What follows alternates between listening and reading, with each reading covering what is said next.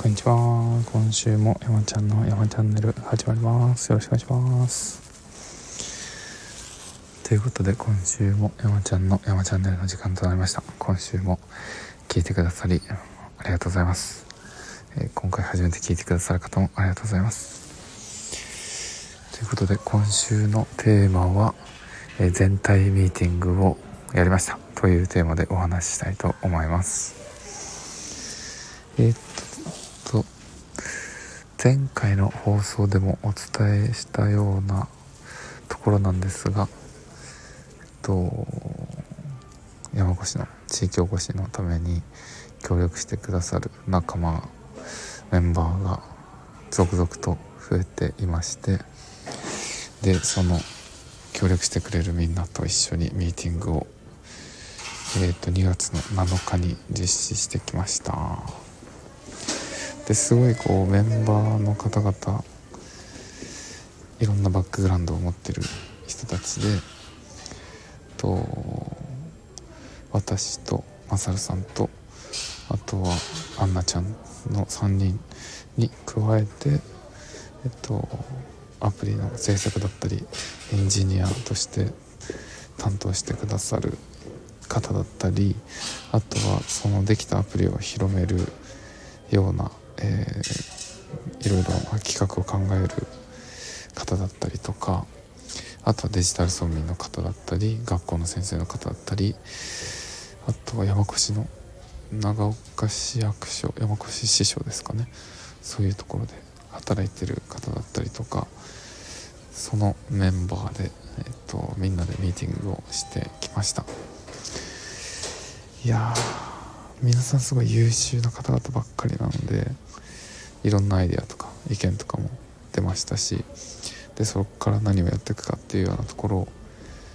改めてみんなで話し合ったっていうような内容でした。なので今までこのアプリをいかに進めていくかっていうところにフォーカスを置いて話してたんですけどそれに加えて他にももうちょっとこういろいろやれることあるんじゃないかっていうどういう方向性で何をどのようにやっていくかっていうようなところをもうすごい最初のところから話した感じですね。なのでもう山越のいいところはどういうところだとか強み弱みは何なのかみたいなところの洗い出しから始まってじゃあそれに対して何をやっていったらいいと思うかみたいなのを話した感じでしたね。なので今のところその話し合いのもとに次じゃあどうしていくかっていうのについてなんですが、まあ、アプリは引き続きやりますと。英語のアプリを作ってで地元の子どもたちだったりデジタル村民の皆さんに使ってもらうっていうようなアプリ制作ですよね。であとはそれに加えてイベントをやってでいろんな人に参加してもらうのがいいんじゃないかっていうような話をしてます。なので具体的にはあのマルシェっていうんですか？ああいう